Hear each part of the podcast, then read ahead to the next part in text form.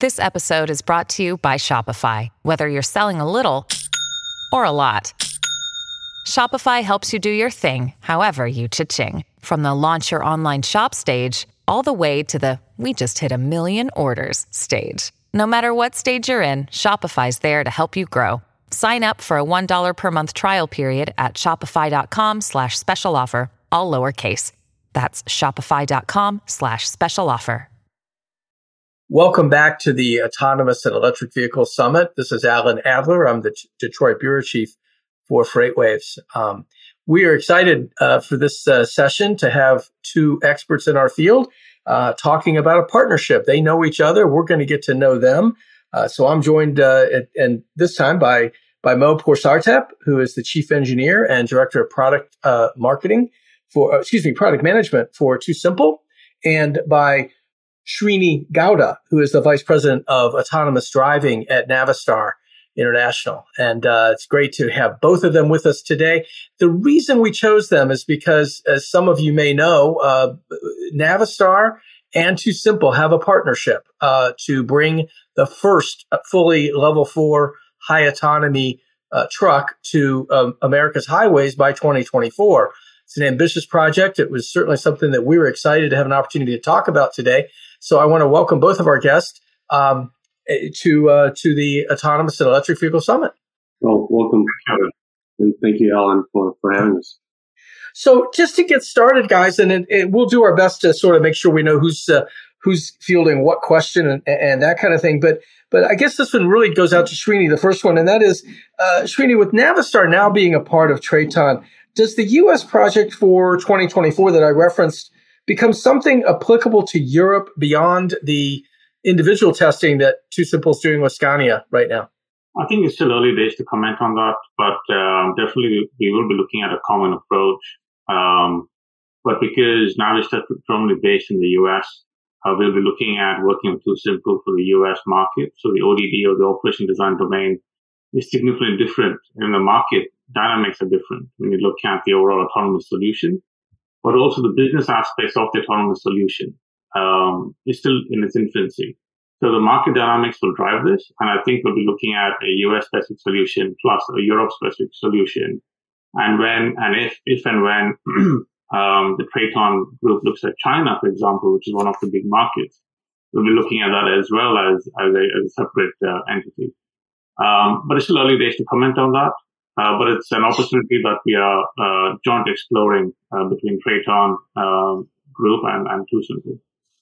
Mo, I guess the one of the questions, and this really goes to both of you, but I'll start with Mo, and that is this idea of 2024. We're only, uh, you know, less than three years away from that, and does that still present a realistic time frame for having a fully capable level four vehicle uh, driverless uh, for for long haul? Is that still a realistic date? No, that's a that's a great question, Aaron. Uh, and and let me start off by saying we when we set this goal, uh, we did it with acknowledging the difficulties and challenges that may lie. So that that was uh, very well understood at the very beginning. Now, the partnership we have with Navistar, the and the importance of this partnership is that we have opened our books to, to one another to be able to assess the risk or any impediments that we may face along the way. So, and, and this goes across multiple aspects uh, of getting us to 2024, right? So we are looking at the technology, we are looking at the business, we are looking at the infrastructure that needs to support all of this, right? All the back end operation, all the maintenance, all the dealer network that need to be in place for you to, for us to, for all of us to realize the, the 2024 vision uh, a, a, big part of it comes into the readiness of uh, of your supply chain, right? Uh, are the suppliers in a position to provide you with the the tools and technologies that you need in order to launch 2024? So, as as we stand uh, today, um, we still believe we can make 2024 happen.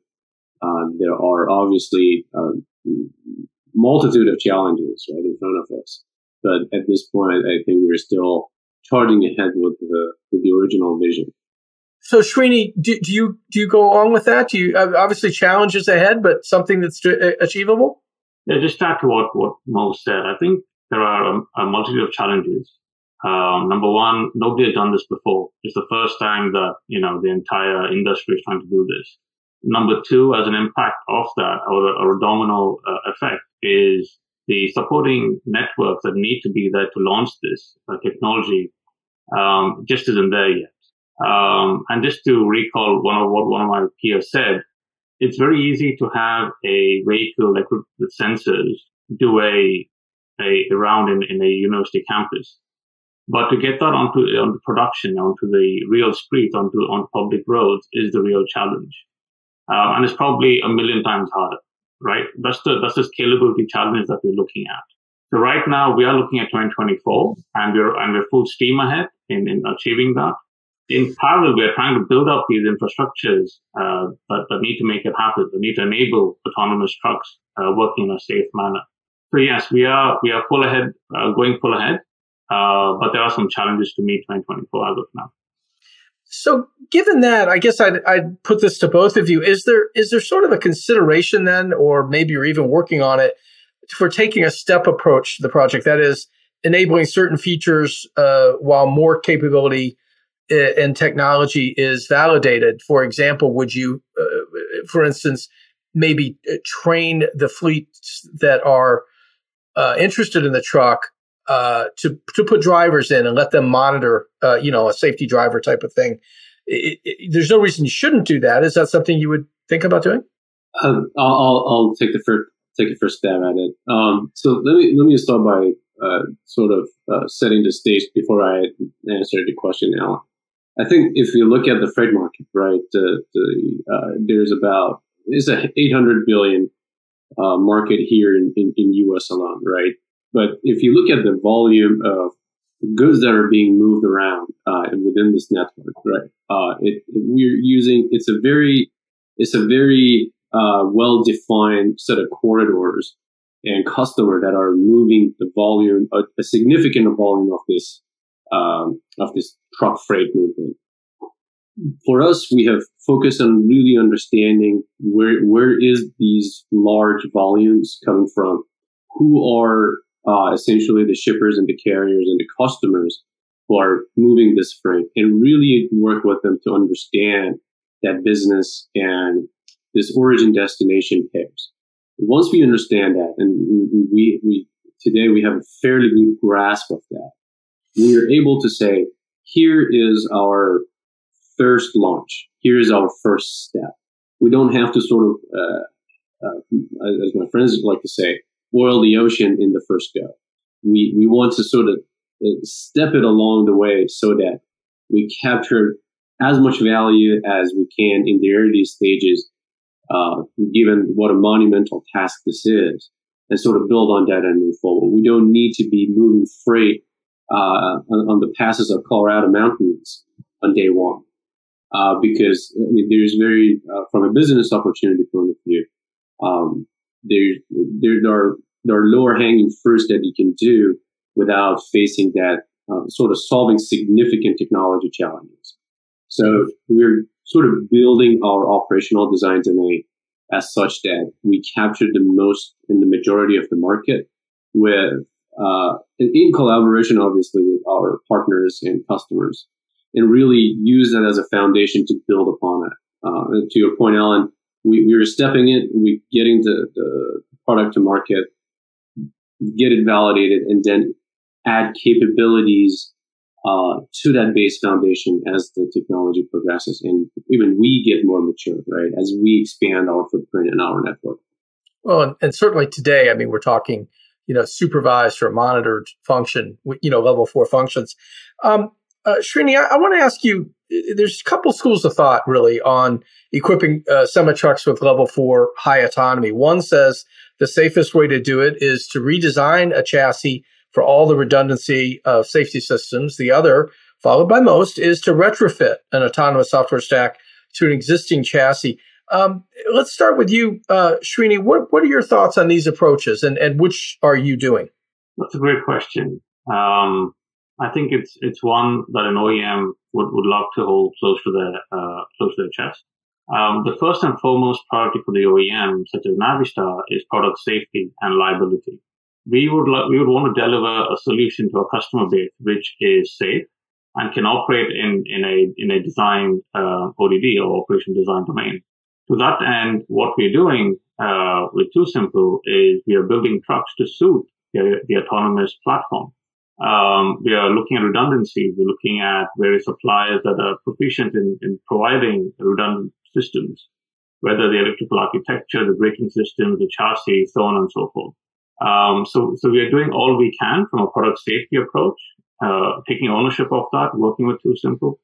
And as one of my peers said, uh, partnership is the new leadership. Especially here, we are constantly exchanging ideas with TuSimple, um, who know the autonomy stack better. And we're also exchanging ideas with our own experts within Navistar to, to understand what the best solution is. Um, and I think the answer is going to be quite clear in 2024 uh, when we actually are successful in pulling the driver out from the um, uh, from the autonomous truck. So to answer your question, Alan, we are looking at building the truck to suit the autonomous platform, taking all the redundancy aspects into, into, into question and keeping product safety and liability the number one uh, priority in that aspect. Right. Now, now Navistar does work, I believe, with with Bendix on on the uh, uh, Wingman fusion and things like that. That does provide some level of underlying, I guess, redundancy, really, on some of the safety systems. Is is that one of the things that you'll take advantage of uh, as you design here? Yeah, so we, we are looking at a number of solutions uh, from the supply base, and the redundancy solutions for the autonomous trucking space is comparatively new when you look at the passenger car segment, it's slightly more, probably more mature when you look at the supply basis. So we are considering a few options and we will take into account the safest option that can execute in a time friendly manner for a customer base, but also to meet uh, simple requirements. One of the key things driving this overall um, selection platform, uh, whether it's the whether it's um, anything else that needs to take into account, is a safety case. How do you develop a safety case that meets our immediate customers' needs, liability standards, regulatory standards? And as part of that approach, we are doing, um, we're basically ticking all the boxes and dotting all the I's as we, as we approach the 2024 timeframe. Very good. You know, um, uh, Mo, one of the lidar companies, uh, AEye today announced and uh, that a, a hundred, uh, excuse me, a 1,000 meter uh, lidar that will be used by TuSimple. How important is it to be able to detect objects more than a half a mile in front of the truck? It, it's a it, it's an it's a great question, Alan, and I think uh, the the to answer that question, I would say it, it's if we want to launch a product, we need to understand uh, essentially how to make this product as efficient and as as operable as possible. Right? There are many scenarios in which you, you would be able to uh, you want to be able to see as far ahead as you can in order to understand the scene ahead of you. Uh, and, and the importance of that is how efficiently and how effectively you you essentially maneuver around uh, events and scenes that that sort of occur about half a mile ahead of you. Having that far ahead understanding of the road and the dynamic uh, scenes that may occur in front of you, as much as in the, as much as you can in advance of you, what you can, it's it's an important element of building a product that can scale. Uh, yes, can you can you do it with uh, I don't know 500 meter uh, sure, from to address the safety cases, that that may be sufficient. But in order to have an efficient product out there, I think it's important to have uh, a perception range that exceeds what uh, current uh, sensor technology can can supply and provide. So, so but one of the one of the advantages I would think for TuSimple then is the access, if you will, to this customer base. I mean, you certainly have signed some fleets to some of the test runs that you're doing in the Southwest and that sort of thing.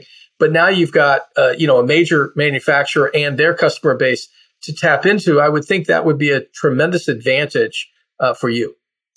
It certainly is. Um, we we have been working very closely with with with our customers and Navistar to bring them in and, you know, in the early days uh, of autonomy and really learn from them and also share our, uh, our lessons learned with them to, to help drive uh, a lot of these developments together, in fact. So we, we, we are currently running a voice of customer workshop with a large number of uh, the customers uh, participating in these we are sharing our vision and you know ways of implementation and the way we see the technology being deployed and getting their direct feedback uh, with their C-suite and, and technology uh, leaders and you know maintenance groups and automotive groups within within the fleet. Uh, so it's a it's a tremendous advantage to have that level of direct access to the customer uh, and be able to incorporate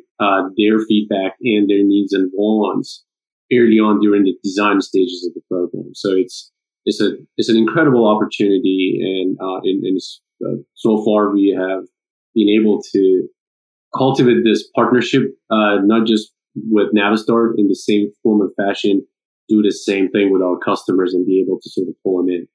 You know, there's two kinds of partnerships in the autonomous space. The the ones that are announced, like yours, and for example, Aurora Innovation with PACCAR and Volvo group. Uh, the other is the quiet cooperation that doesn't get announced. Um, Sh- Srini, d- does Navistar still have anything that you're working on sort of on the side? I mean, you know, we don't have to have just one exclusive partner, right?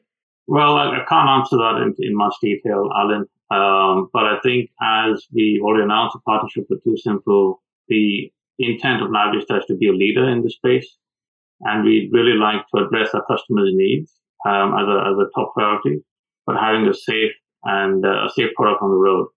Um, so having that in mind, TuSimple is a, is a partner, um, and we will do all we can to achieve the 2024 timeline. Sure. In terms of exploring alternative approaches, alternative technologies out there in the market space, to be honest, there aren't many. Uh, and I'm sure if Navistar was um, having conversations with any of the other providers out there, um, it, it, wouldn't be uh, quite would be out in the market by now. Got it. Got it. So, uh, one question I'm sort of asking all of our uh, summit participants the autonomous space, I want to run by both of you, and uh, Mo will let you go first on this one, and that is that is what does this sector, the autonomous high autonomy sector, look like in five years? How long? How far along will we be on driver out? Uh, what are the consolidations among players? you know, if we think that there's six predominant players today, you know, what does that landscape look like five years from now? Why don't you take us out with that, Mo? Um, it, it's an it's an exciting question, uh, and I think a lot of people are trying to sort of uh, better understand the dynamic of the market and see so where, where it's heading. The, from from what I what I what I see, Alan, I'll, I'll share my two cents uh, on, on the subject. I think there are tremendous amount of experience, um, uh, tremendous amount of advancements in the technol- on the technology side that, that's taking place. And I, I feel confident within the next three to four or five years, we should be able to see credible cases of driver out uh, emerging, uh, both on the passenger side and as well as the truck side. It's it should be it, it's it's certainly achievable uh, within the next uh, three to five years. Um, in in in terms of consolidation, we uh, about 10 years ago or so that many players started uh, operating in this space and you can see um, many of these consolidations are taking place today on the passenger car because the the the scope of the problem is so large and the amount of resources required to solve this problem is so immense that uh, you can have scattered uh, uh, teams trying to solve it. So there will be at some point uh, consolidation in the trucking side as well. You know, meaning when will that happen? How will that happen? I think uh, it, it's yet to be seen, but um, the, the it's very likely a question of um, when and how, as opposed to an if. So that's that's sort of what I think will start to shape up in the next uh, five years or five years or so. We, the one thing I would like to say, I think within the next five years, we should see commercial products, autonomous commercial products out there in the market in some shape or form. Um, and uh, I think it's going to be an exciting journey from now uh, through the next five years. Yeah. Well, thanks. Thanks, Mo. Uh, Srini, we're gonna we're gonna wrap this up with you. I, your take on these two questions. Uh, you know, how far along are we going to be on on sort of the the driver out aspect of level four uh, high autonomy, and what kind of consolidations that may, might be a little tougher for you because of being in the manufacturing space, but you do know who's doing what. You you you keep up on this. That's part of your job. So, give us your take on that, if you would. Yeah, absolutely. I think um, I also come from the tier one space prior to joining Navistar. So I'm probably much more closer to that, uh, to those questions. Um, I think the industry is in its infancy when it comes to technology itself. The key challenge is scalability. As I said before, it's very easy to run a vehicle in a defined ODD, but how do you scale it up and how do you make sure it is safe enough for a particular segment that you're going to add to the ODD per se? Um, to that effect, consolidation will drive this this market. As you've already seen, you've seen Aurora take up um, uh, due to consolidation in, in, in, the recent past. Um, and I anticipate a lot more in the next five years, as, as Mo said. Um, but I think the, the, goal is achieving that scalable approach, um, expanding that ODD. It's not practical to have an autonomous truck running, you know, hundreds of thousands of miles every time you want to expand the ODD to address those long tail events that might happen in the, in the autonomous space. Um, and to that end, simulation is going to be a key factor. How do you improve fidelity in the, in the simulations?